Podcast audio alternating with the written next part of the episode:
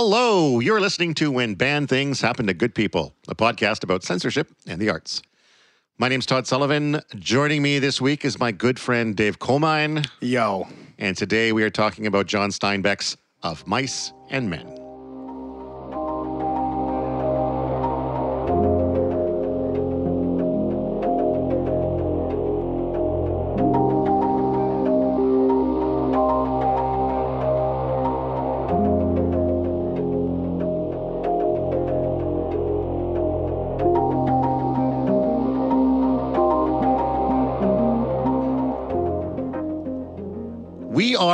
Here today at the Coal Mine Clubhouse recording studio for a change. Woot woot. Yes, um, That's me adjusting my mic clutch. it's a squeaky microphone.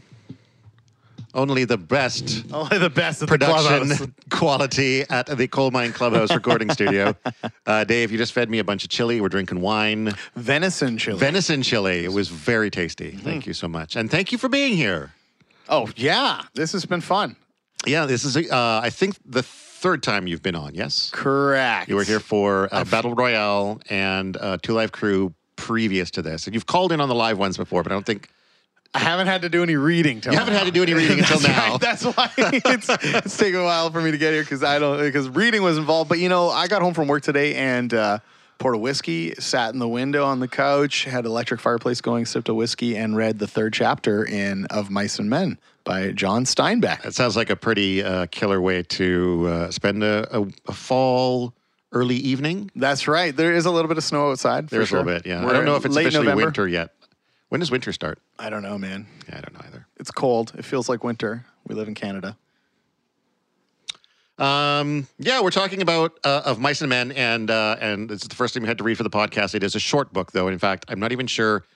According to week, according to Wikipedia, uh, it's a novella. Yes, it's a novella, even not a shorter. It's about 100 and, 109 pages, I think Wikipedia lists it at.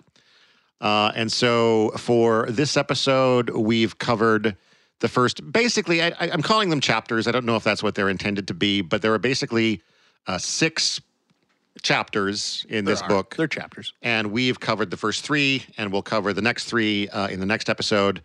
Um, so we're about halfway, a little over halfway through the book, about 57 pages in. Cool. Um, now, the book is called, originally, it was called Something That Happened, but he, uh, he changed the title after reading uh, Robert Burns' poem To a Mouse. Uh, which is a poem that uh, tells of the regret of the narrator for having destroyed the home of a mouse while plowing his field. And that's the poem where the line, um, the best laid plans of mice and men uh, often go awry, uh, originates. And so it's a reference to that. Um, and of course, we can already see in, well, we've already seen in this book that the, there is a mice and men to an extent. There, there are mice and men from the first chapter. Yes. Yes. Very early on, there are mice and men. Um, the book tells the story of two gentlemen. George. Uh, George is uh, a fairly intelligent and hot tempered fellow. And with him, wherever he goes, Is Lennie Small, Lennie, Lennie Small, who is not small at all. He's a very large man. Yeah, so there's this massive linebacker of a gentleman who's a little mentally slow Yeah. uh, and doesn't understand always the intricacies of social situations or his own strength. And George kind of has ownership of him a bit, like, or that's the wrong word for it, but They travel together. They travel and, together, yeah. and they're they're not related, but George has kind of a almost a big brother relationship Yeah. to Lennie. Um, though, as uh, uh, the further you get into the book and you hear some of the stories that George tells about his, his some of his experiences with Lennie, it seems apparent that that always hasn't been the case. Like George tells a couple of stories where he was kind of a dick to Lennie and kind of, you know, having some fun at Lennie's expense because Lennie's not super bright. And at a certain amount of, at a certain point, I think he starts to feel, he started to feel guilty about that. He's now kind of trying to be a bit more protective. Yeah, he tells the story of a time uh, where he went too far and He tells Lennie to jump in a river, and Lennie will do whatever George asks. And so Lennie jumps in the river and uh, nearly drowns. And by the time George pulls him out of the river, Lennie has already forgotten how he fell in the river and is so thankful to George for pulling him out. And in that moment, he felt a, a guilt and a revelation came over him that he would take care of this man, Lennie. Uh, and so he does. And he's very protective of Lennie. Uh, he asks Lennie not to speak in the initial Yeah. greetings um, with the ranch that they're going to go work on. Just don't speak, Lennie. Well, they're both like the the, the book is set uh, during the Great Depression. Yes. And and George and Lennie are basically traveling through California from work site to work site. They've just um, they've just escaped from I can't remember what the name of the town was, but they were Weed. Weed, yes, Yeah, you, you I would re- remember I that, would wouldn't you? remember that. um, they were working up north at Weed, and uh, and Lennie's strength and excitement got a little bit out of control. He was appreciating this woman in a dress, and he wanted to touch the dress. Yeah, well, not even, he wasn't appreciating the woman No, in the it was the dress. dress. It was a beautiful red dress, Yeah. and he just wanted to touch it. Yeah. But uh, the woman freaked out. Was she freaked out? Lennie freaked out, and he was holding the dress even tighter and tighter and tighter, and she couldn't get away. And when she finally did, she told the townspeople that she had been assaulted by Lennie, and the townspeople basically uh, pulled together a lynch mob. And so Lennie and George like hid in the ditch. They hid in the water up to their chins Oh. Yeah. in the reeds on the edge of a ditch until Yeah. nightfall. to- overnight and to then run away. got out of Dodge. Uh, and that's where we first encounter them at the start of the novella. Now, one of the things I, I, I thought was interesting about the way this this book was structured is in the way it's written. It almost, to me, felt like it was theatrical, like a play, um, where so like chapter one opens with this description of like this this clearing in the woods near some water and some brush. And it, it he spends about a page page and a half describing this before lennie and george enter the scene. Correct. which is very much what would happen in a play. Um, then we have our first encounter with lennie and george. We find out they've just left weed. They're going to camp here. They're going to eat some beans. Um, lennie And we and I just got to say this is where the mice uh, show up in the in the plot. So absolutely. very early on, uh, Lennie has a dead mouse in his pocket because he enjoys the tactile feel of rubbing his thumb on the mouse. Uh, and he found it dead on the side of the road. This one, That's what he says. And then But George I'm, I'm not sure that's it. the case because I think he's had this history with probably mice in general, but It also I think that, yeah. animals as well, that he really wants to love them, but he's too strong and he doesn't understand his strength, or I guess to an extent, he doesn't understand the weakness of other creatures, right? So, you know, he, he talked about how his aunt, I think, had given him this mouse once earlier, and he had pet the mouse, and then the mouse bit him, and then he squeezed the mouse's head and accidentally killed the mouse. yes, And that seems to be Lennie's history with mice. Um, and so, yeah, he's carrying a dead mouse with him that George is like, give rid of that fucking mouse. Give it to me. George throws it over the water. And then when they decide they're going to make camp there, um, he sends Lennie out to collect wood for the fire. When Lennie's going to collect the wood, he hears Lennie splashing through the water and he knows this guy's gone across the friggin' water to get the dead mouse back. so when Lennie comes back with the wood, he's like, What's in your pocket? And Lennie's like, Nothing. And he's like, Oh, it's not in your pocket because you took it out. So let me see. And it's the mouse again. And so George's got to take the mouse back and then throw it into the woods again. By now it's getting dark. And so presumably Lennie won't be able to find it. But I- I- this this is all very much creating a picture of of their relationship uh, and also issues I think that Lennie is going to have as the story progresses. yes, agreed, agreed. But you know, being that, you know, let's talk briefly about the writing. I mean, Stein, John Steinbeck's writing is fantastic. Oh, yeah. I, I really love it. Um, this is something I wanted to introduce as a concept for your podcast: is reading the first paragraph of the first chapter of the book that we're discussing. Okay. And so I'm going to pass it to you because I love how you read. Sure. I've got it queued up. But this Sure. is this gives you a sense of John Steinbeck's writing and sets the scene on chapter one, paragraph one Yeah. of, of Mice and Men. And I, I hope I don't uh, get any of these place names uh, wrong. A few miles south of Soledad, the Salinas River drops in close to the hillside bank and runs deep and green. The water is warm, too, for it is slipped twinkling over the yellow sands in the sunlight before reaching the narrow pool. On one side of the river, the golden foothill slopes curve up to the strong and rocky Gabilan Mountains.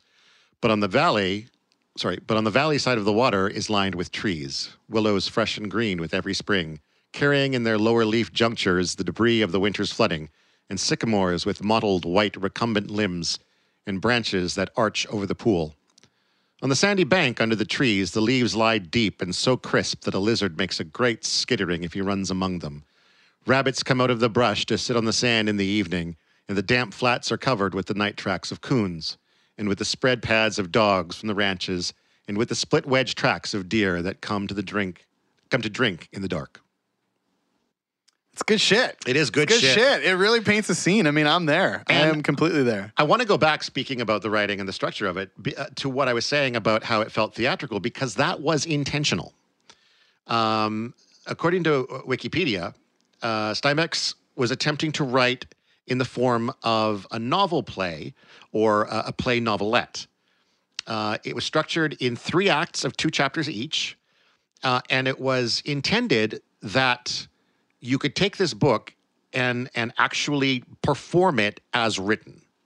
Yeah, I get that. Yeah. I completely get that. You can feel that intention in it Yeah, for sure. Because every chapter, so far at least, works that way. You're you're given a s- description of a scene, and then your characters enter it and then exit, or don't exit. But either way, it's like the end of a scene, and then again the next chapter describing the scene, characters enter. Um, so it is very much, and I know it has been adapted into uh, plays and films, but it's just interesting that the intention originally was that like it could either be read just you sit down and read it like you were doing with a fire and some whiskey the right way. you could you could pull together some actors and and like literally perform it as it appears on the page which is kind of cool It's very, very cool. Uh, so that's chapter one. We get to know these characters. And then chapter two, they go to the ranch. one more thing i wanted to mention about the writing of it which i thought was entertaining um, apparently an early draft of this book was eaten by john steinbeck's dog Okay. Uh, he had about two months of work in it, I believe. Uh, and this is a, from a letter he wrote in 1936. My setter pup, Toby, left alone one night, made confetti of about half my manuscript book. Two months' work to do over again. It sets me back. There was no other draft. I was pretty mad, but the poor little fellow may have been acting critically. Man, see, that's just a good writer right there, right? Yeah. Uh, I have a book of the uh, compilation of Douglas Adams letters, Oh, yeah, yeah. and I love it. You know, it's just yeah, a good writer. Uh, so yeah, let's move on to uh, to the second chapter. So in the second chapter, we we end up uh, introduced to the bunkhouse, Yeah. right? This And I spot on the ranch. We should mention too that they do have they have work orders um, w- that they're traveling to, and they are they're getting there late. They were supposed to be there the night before, but uh, George decided he wanted to camp out in the woods, enjoy the night sky before getting to the work camp. Uh, and it's worth mentioning because they do get in a little bit of shit for showing up late on the Friday. I do love, especially in chapter two, how they do this. Uh, John does this thing where he does introduce the scene before the characters. This is the last little paragraph before the door opens into the bunkhouse. Um, at about 10 o'clock in the morning, at about 10 o'clock in the morning, the sun threw a bright dust laden bar. blah, blah, blah. At about 10 o'clock in the morning, the sun threw a bright dust laden bar through one of the side windows, and in and out of the beam, flies shot like rushing stars. That's just good shit right there. And then a wooden latch opens on a door, right? It's great. Just sets it up. Like I can see that. I just think the writing is so fantastic. I would also say that starting very early in chapter one, there was a foreboding sense. I don't know what it was, but there was just something about how it's written, and there's like a a doom. There's an under. There's a layer underneath of like, I just feel that this is on the precipice of going wrong. Something about the writing Every every step of the way. just the whole time you just are dreading what's coming because you f- can start to feel it and then it starts to take form through these second and third chapters Oh, I think in the first chapter, part of it for me was when uh, when George says to Lennie, when we get there, when we get to the bunkhouse or wherever we're working, if if things go awry, um, get out of town and come back here and meet me here. Uh, hide in the bushes until I get here and meet me here. Now, you just you know if that coming if that is coming up at the beginning of the story, that that is going to happen. Yeah, the way it keeps getting alluded to, Right. this event is going to play Like out. they're going to have to get out of that work camp. Something is going to happen. Lennie's going to have to get out and meet him here. George's going to have to meet him here. So something is going to go down. It's just a matter of time. And I feel that this is such an important story that I've seen homages to it, that I've seen references to it, that I have a sense of how it's going to play out at the end, even though I've never read it or seen any of the adaptions. Yeah, and I I And I'm scared. I don't think I have. Um, I don't think I've seen any adaptations. I'm, I feel like I might have seen the one in 1990 ish God, with see, Gary Sinise and uh, John Malkovich, but I don't know. Um, but I, I am culturally aware enough of the book. that's not Death of a Salesman, eh? No, Okay. uh, That's something else with John Malkovich. he might have been in that too. Yeah, Yeah. okay. What was interesting actually, because I was just reading up on on the film that he was in today, um, that that was um, they had Sinise and Malkovich did it on stage in Chicago, I think, uh, part of the Steppenwolf Company in the 1980s. And so they were redoing their roles from stage on film now, which I thought was kind of interesting. That is. Um, but I am culturally aware enough of the book to have a pretty good idea of how it ends. And I'm not going to say anything more than that. Oh boy, oh boy. Well, I mean, like as we talk about this, I start thinking about other scenes in these uh, chapters that we just read. Yeah. uh, and how that's probably alluding to something that's going to happen later. So I'd read chapter one today at lunch, and then I was talking in the afternoon to a coworker and said, "Yeah, we're, I'm reading this banned book tonight for a podcast." At this point, no idea why it's banned. And then chapter two happened. Yeah. And then chapter two happened. Um, the old man said, "I guess the boss will be out here in a minute. He sure was burned when you wasn't here this morning. Come right in when he was eating breakfast and says, "Where the hell's that new man?" And he gave the stable buck hell too. George patted a wrinkle out of his bed and sat down. Gave the stable boy, gave the stable buck hell, he asked. Sure. You see, the stable buck's a N word. N word, huh? And so, and I read that today and went, oh, okay, yeah, all right. Uh-huh. yep. That'll that'll do it. That'll do it. Yeah. Although what's interesting about it is we haven't seen uh, the, the name of the stable buck is Crooks, uh, which is apparently because he has a crooked back. Yes. Um, and we haven't encountered him a whole lot. I kind of get the sense we're not going to encounter him a whole lot. He's a pretty minor character, I think.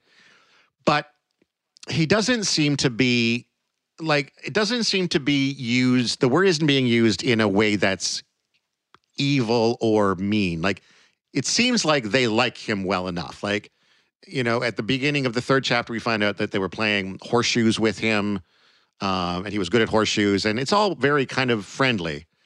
And it's just that's the word that was used at Yeah. the time, and and you know, obviously, it didn't come from a friendly place initially, but I, I, it doesn't feel like it's being used in a mean way in the context of the book.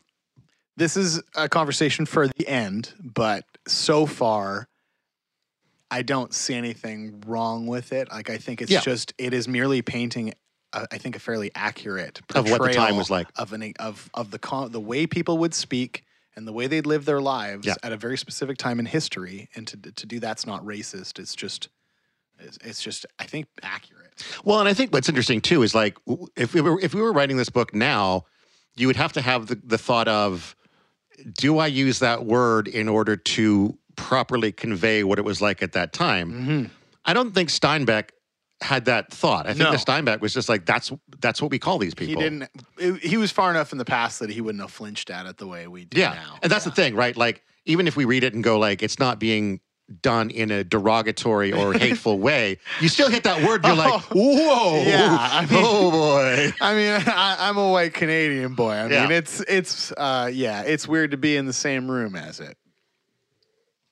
But yeah, let's uh, let's continue on with um, with chapter two. They get to the bunkhouse, um, and I think it's uh, who's Candy. Candy is the the old fellow who shows them into the bunkhouse. Candy's got an old dog, um, and he sort of yep shows them around the bunkhouse. Um, like you said, boss was mad that uh, they hadn't shown up, and uh, boss ends up coming in and giving them a little bit more shit, but uh, they'll be working in the evening. Yeah, they're going to take the afternoon shift. Yep. They just missed the morning shift. Yep. Lunch. They're coming in for lunch pretty soon. We also uh, bump into uh, Curly, who is the boss's son, and who is kind of a mean, surly bastard. I almost go with more like like slick jock bravado is what I'm getting from it. Yeah, okay, that's You know, that's like maybe fair. Like he's he's got his nose up. He wants to box. He considers him a bit of a pugilist, but it's like in the, in the, in an '80s movie, he might be like the Yeah. mayor's son. Yeah. but here it's the it's the guy who owns the ranch. It's his son, so he Yeah. kind of has all the power and flaunts it around. yeah, he'd be the head of the cool group on the ski hill. Ooh, right? He's that guy. Uh, and Curly, of course, I shouldn't say of course, but Curly is married uh, to. Do we know her name? She's just listed as Curly's wife in she- Wikipedia, which She may not have a name. yeah, I they're just always just like Curly's wife. the tart. You know, they're calling her a lot That's of other the other thing that that I mean, it's no N word, but it was like as, as they talked about her as a tart, there was a certain There is timeliness I- to it. That's like there is. Nowadays, we're like, well, a woman's allowed to express her sexuality, but at the same time, this, this she's being a flirt and giving the the f me eyes to Right. every dude on the ranch. right, but that's okay. I, per, well, it's I, not the I mean, traits Curly I might want not appreciate Yeah, not it, the but- traits I want in a partner. Um, but it, it was interesting because to me, I thought, you know, the N word was being used in a way that was friendly, whereas the tart was very mean. This was Mm-hmm. very much, this was, they're not speaking well no, of this woman. no. And and then of course uh, after we meet Curly, uh, Curly's wife shows up at the bunkhouse as well, so that George and Lennie can have a chance to meet her. Uh, and she's being all kind of flirty, and uh, Lennie's a little his, his eyes drifting over there. He mentions that she's very pretty. Yeah, I mean, you know, Lennie is more simple, and and she's a very beautiful woman who's flaunting her wiles like a tart. Like a tart. Oy vey. And, uh, and Lennie is going to have and he's like simple. physical impulses and urges, right? Yeah, and he's also he's simple. He doesn't understand the social kind of you know what would be correct socially. Yeah. You should look down, avert eye contact, things like that. But, you know, George basically says to him, like, A, don't go anywhere near that woman. Yep. Nothing good is going to come of that. Oh boy. I And have, a, I have a feeling nothing good is going to come of that. I, I, I agree. Fuck. Uh, and stay away from Curly because Curly is itching to get into a fight, yeah. and we don't need that shit either. yes. Um, and the big picture for George and Lennie is that they're basically they're broke, um, but they they have this dream of of buying some property somewhere, a little chunk of land with you know fruits and veggies they can grow on there. Uh, Lennie wants to keep rabbits. Uh, tell me about the rabbits, George, is something that comes up a lot. Yeah. And Holy shit! I found myself. Did that? Was that a Bugs Bunny thing? Was there ever a Bugs Bunny scene where Bugs Bunny was like, "Tell me about the rabbits, George"? Because I'm sure I've seen that on like a Yeah. Warner I- Brothers animation without I'm- knowing what it meant. Yeah, I think exactly that. That I've also experienced that same reference. Yeah. And I think it's going to come back in the final scene of this book. Oh, uh, yeah, Yeah. yeah.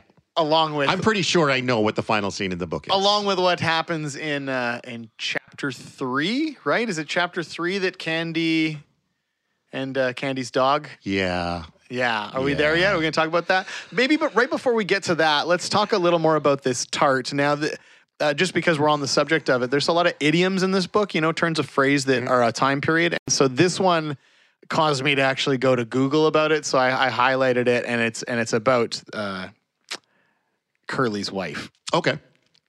These here jailbaits is just set on the trigger of the Hoosegow.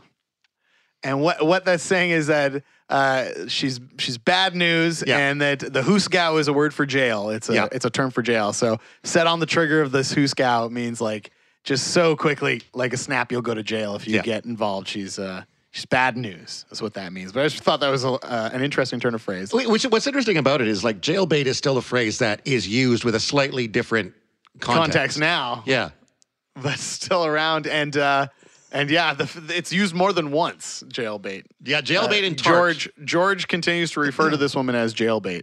Well, you know, you got to remind yourself, you know, a pretty woman like that, you got to keep telling yourself, jailbait tart, jailbait tart. Don't go near her. Yeah. Bad news. Yeah, because I mean, you're gonna end up in a, hurting somebody, or you're gonna get hurt. And I mean, Curly is always gonna be on the side of right because his father owns the ranch. You will get fired. They do not want to get fired because they're trying to save up the money they need to buy the property that That's they right. want to retire on. This and that's, dream. Yeah.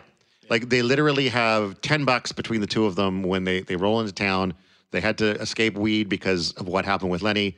And there, it, it- there is also, I guess, this sense, uh, and it, this falls into the that oh, sense of foreboding you talk about, um, where it feels like the, the time is catching up with them. Like they Yes. can't keep living like this for much longer. Exactly. Traveling from town to town, desperate for a place to work. Yeah, and Lennie Um, forcing them on with his actions, right? Yeah. they, he's stopping them from being able to hold a job down. Yeah.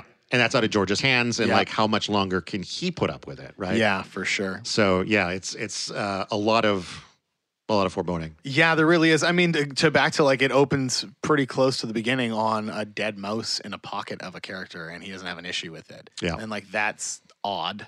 Yeah. that's that's odd and dark. Yeah. right. If you think about it, uh, that's pretty odd and dark. So uh, we arrive at Candy's dog, Yes.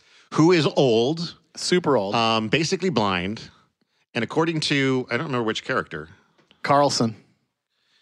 Right.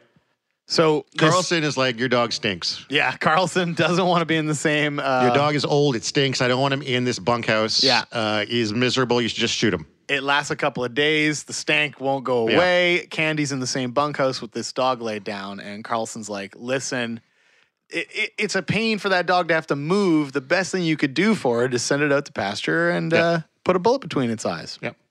From he's like, behind. Do it right here. Won't even feel it. Yeah, he he points at a spot on the back of the dog's head and says, "You point the gun here," which I think is also alluding to the final scene in this friggin' book, unfortunately. And uh, you just uh, and so he Carlson goes under his bed and pulls out his Luger. Yeah, that's the thing. Because um, 'cause, uh, uh, Candy goes, Well, I mean, nice it's not like anyone but- has a gun. Right. No, I do. I got a Luger over here.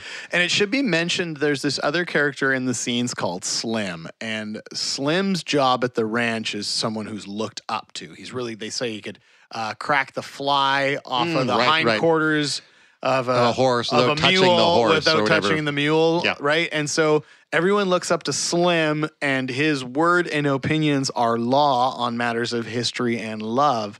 And unfortunately for Candy, when Carlson mentions that this dog should be put out, uh, Candy looks to Slim, and Slim agrees. And as soon as Slim agrees, that's the most damning thing, and Candy knows it because whatever Slim says Yeah. goes. And Slim does it in a nice, calm way. He's he he draws you in. He doesn't put it on. He just is cool. And so But- Carlson pulls out his gun. Candy very much does not want to do this because it's not just that that the dog is old; it's that the dog has been there for his entire life. Well, not his entire life, but like you know, the dog's been around for what twenty years. Um, Candy's old himself. Candy's missing a hand.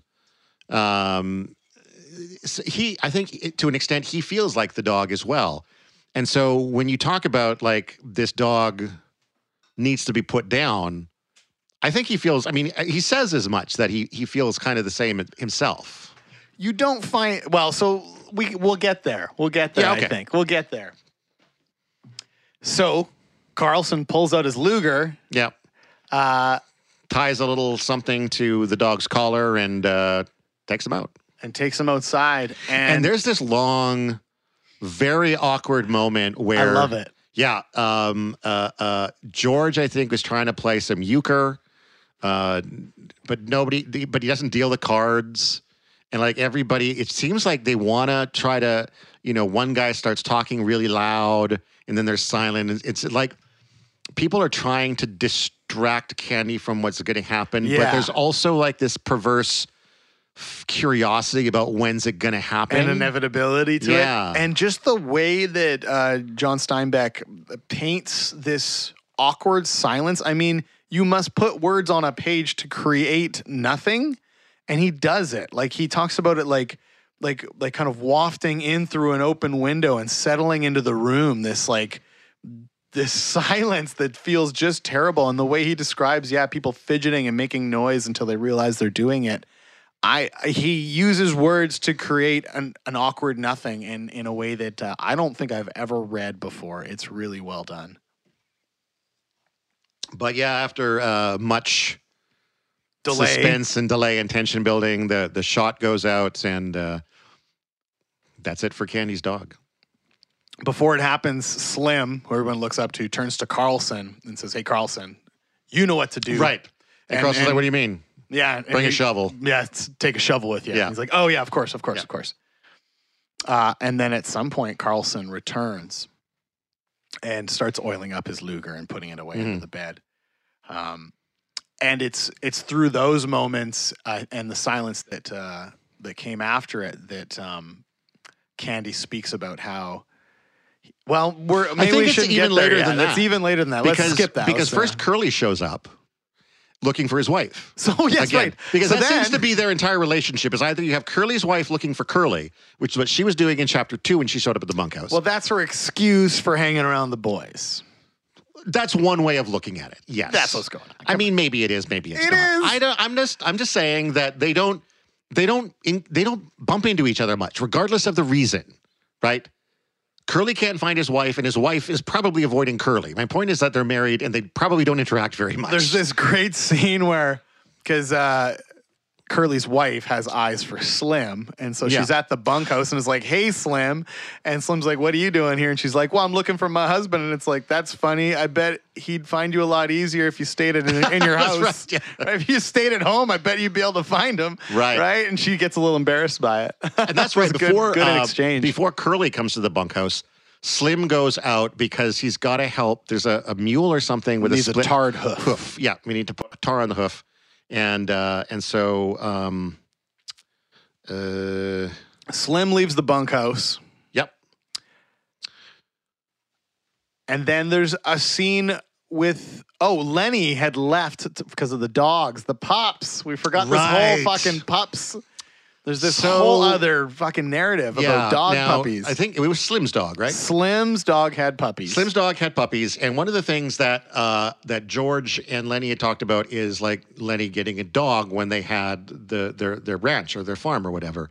And now that they found that there are, are pups there, which I think uh, Curly, no, not Curly.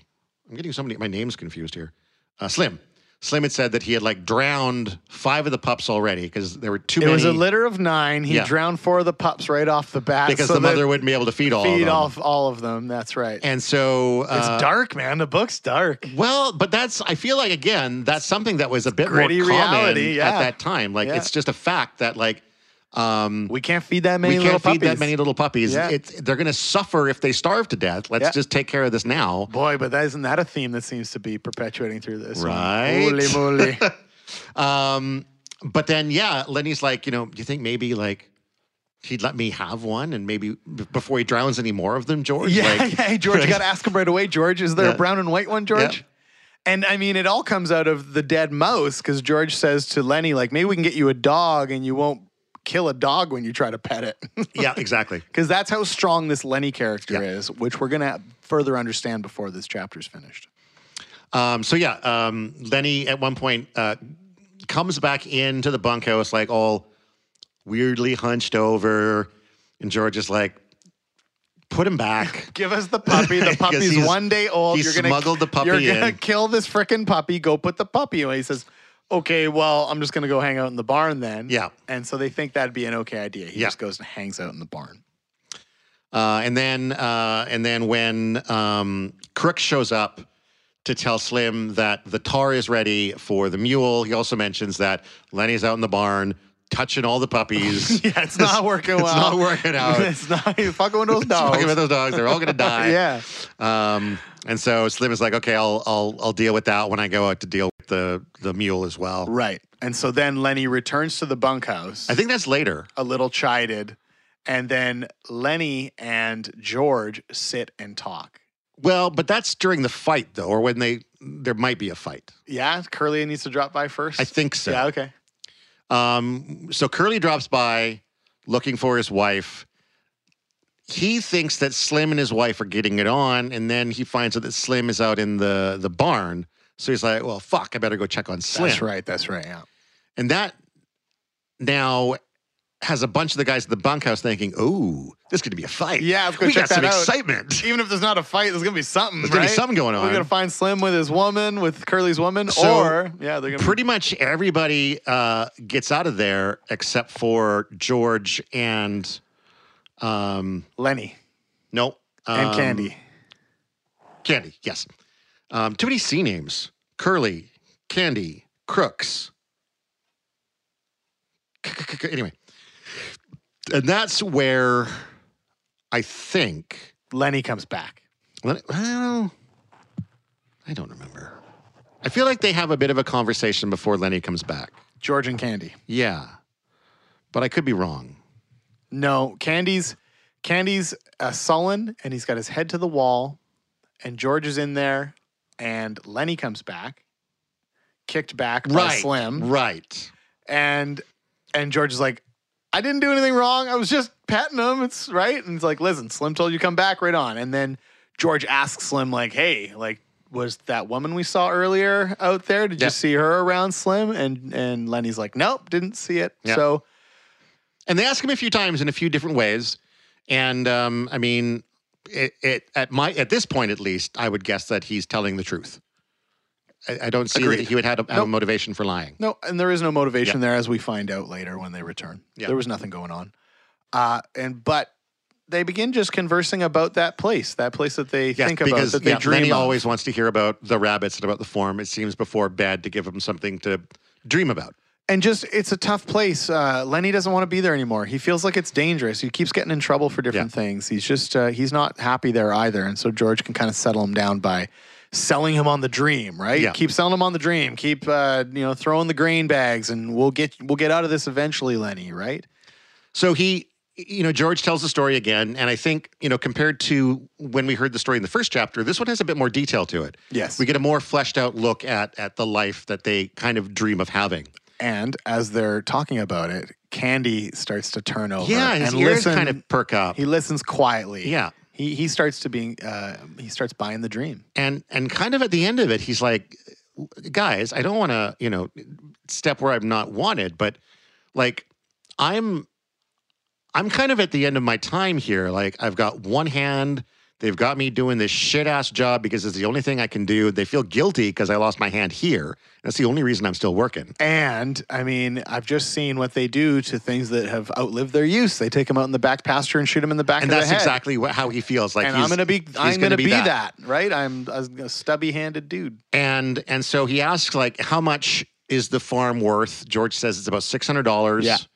and uh and candy's like i got i got 350 I got 250 on me, and another 100 50, 50 coming yeah, and- 50 in the bank on top of that. Yeah, He- another he got- 50 coming. He got a 250 severance from losing his hand Yeah. in a piece of machinery, which is a lot of money. yeah um so he's like like can I, can I come in on this with you guys like i'll i'll write a will and uh, leave it to you guys when i'm dead so you don't have to worry about like me screwing you over i don't have any family um, you can take the 350 I have and maybe like you guys can top it up a little bit and like make a down payment. And and the more they talk about it, the more that the dream uh, for it seems like the first time for George at least begins to solidify into something that could actually happen. Yeah, Beyond from just dream to this- reality. This dream that he's kind of just telling Lennie as something that is probably never going to happen.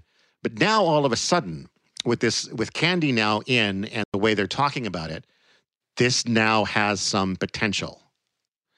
Um, and so it's now at this point, it's even more important that they not lose their job here because they need to get that money made um, to make it happen because now it is potentially within reach. They're thinking if they work one month, they each get their 50 bo- bones from that. They take Candy's money, they get a down payment on it. They Yeah. can put enough down to own the property and pay off the remainder with George taking a job and the two of them tending to the land. Yeah. So they're like, this is becoming real and they're going to figure it out. Yeah. And then, The bunkhouse door opens. Yeah. Uh, I think in storms Slim first, our our cool cowboy man. I believe so, yeah. and right behind him on his sh- on his just behind his elbow they keep saying is Curly and Curly's being apologetic and right behind Curly is Carlson the guy who shot the dog Yeah. who'd gone to see what was going on And Curly might be apologetic, but he's he's still worked up. yeah he's he's now having to apologize to Slim Slim's like man you need to stop this you need to control your woman now what we need to remember is that they've just uh, is that Lennie and George? Lennie and George have just finished discussing this amazing place Yeah. that they're going to actually have a chance of getting. And it's in Lennie's mind, and- Lennie is slow. Lennie's on his bed and he's he's smirking. He's and just at the back of the room with a big shit eating grin on, daydreaming about a Yeah. farm, not paying attention to what's happening in the room. But Curly looks at him and thinks, "The fuck you laughing at me for?" Yeah, exactly. Uh, so Carlson as well was in the room and saying, ha ha ha, Curly, Yeah. you know, like, I'm not scared of you either now, right? So Curly's realizing there's no one in this room he can intimidate, and that's unusual for him. Curly is this a bit of a, um, a brute, Mhm. a bully. And so then he sees the shit eating grin on the simple, huge man at the back of the room and thinks, here's a target for Yep. me. So he he he goes at Lennie with you know like you know you laughing at me, quit laughing at me, and he pummels him. He just starts punching and slashing and punching. And so initially, Lennie's arms are still at his side. He's so shocked at what's happening, he's not even Yeah. defending himself. Well, he doesn't even defend himself until George says a couple of times like yeah. hit him, like don't take it. Yeah. And, so eventually, Lennie starts covering up his face. Yeah. That just means Curly goes to the body on Yeah. him instead. Uh, he's really And, working and him by over. the time he's covering up his face, he's got a he's got a cut on his eye, and one his eye is basically closed. shut. Yeah. And finally, after some prodding by George, uh, Lennie just grabs uh, Curly's hand. Yeah. So Curly goes to punch Lennie as George is yelling, dude, defend yourself. Yeah. And Lennie just literally reaches out and catches his punch with his hand. and crushes his goddamn hand. and literally breaks every bone in that man's hand. Yeah. And they can't get him to let go. Yeah. And he just he just destroys Curly's hand. So now uh, we've got Curly uh, in a real state on the ground. Um, Carlson goes for the medic wagon to get him to town. Yep. Slim goes outside, grabs a little water, returns to Curly, gets him to sip a little water on the ground. And I think it's Slim who uh, who says to Curly like, "We don't need to sort of. You got your. We, we think you got your hand caught in some machinery, Yeah. right? So George goes to to Slim. We need this job now, Yeah. right? Because they're one month away from freedom. We need this job. Slim looks at Curly and says, "Hey, listen, you're going to be the laughing stock if this gets out. Mhm. If this happened in farming machinery, then hey, no one looks like an idiot about it, and these guys get to keep their jobs. That's the way this is going to play out, Yeah. right?" And he's like, "Yeah, that's the way this is going to play out." Yep.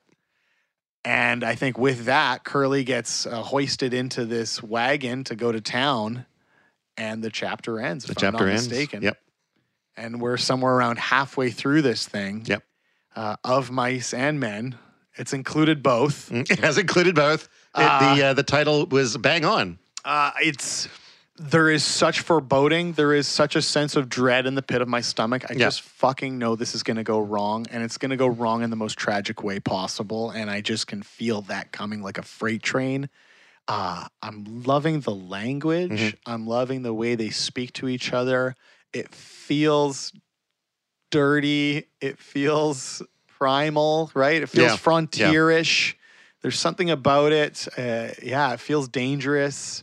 Um, There's so much uh, foreboding built in like just these 57 pages, and and not just that though, but also like there's so much like there's so many stakes already at this point.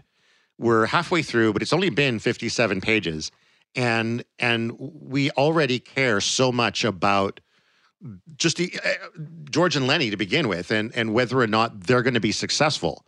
Um, the the stakes have gone through the roof almost in this third chapter because we've gone from pipe dream to possible thing. Candy said he would give a hundred dollars to them to mail a down payment to these people who own the property, Right. Just to get this thing rolling. Yeah. So like it's becoming a reality. It's becoming a And, reality. like that gives me freaking anxiety because these two are just a pipe dream and nothing's gonna work out for them. And this guy's willing to just give away his money when he's a a, cripple. He's handicapped. but that's where his state is too, right? He's desperate for any way out, and this is this is the only one he can. and that again of. was how he was pitching it. It's like, whatever you guys need me to do, like I'll do the dishes, Yeah, I'll cook, cook the chicken. anything you need. Yeah. Like I need to be there. Yeah.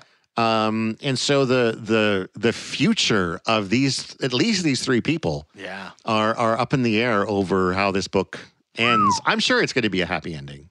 Oh, Boy, only if you're a mortician.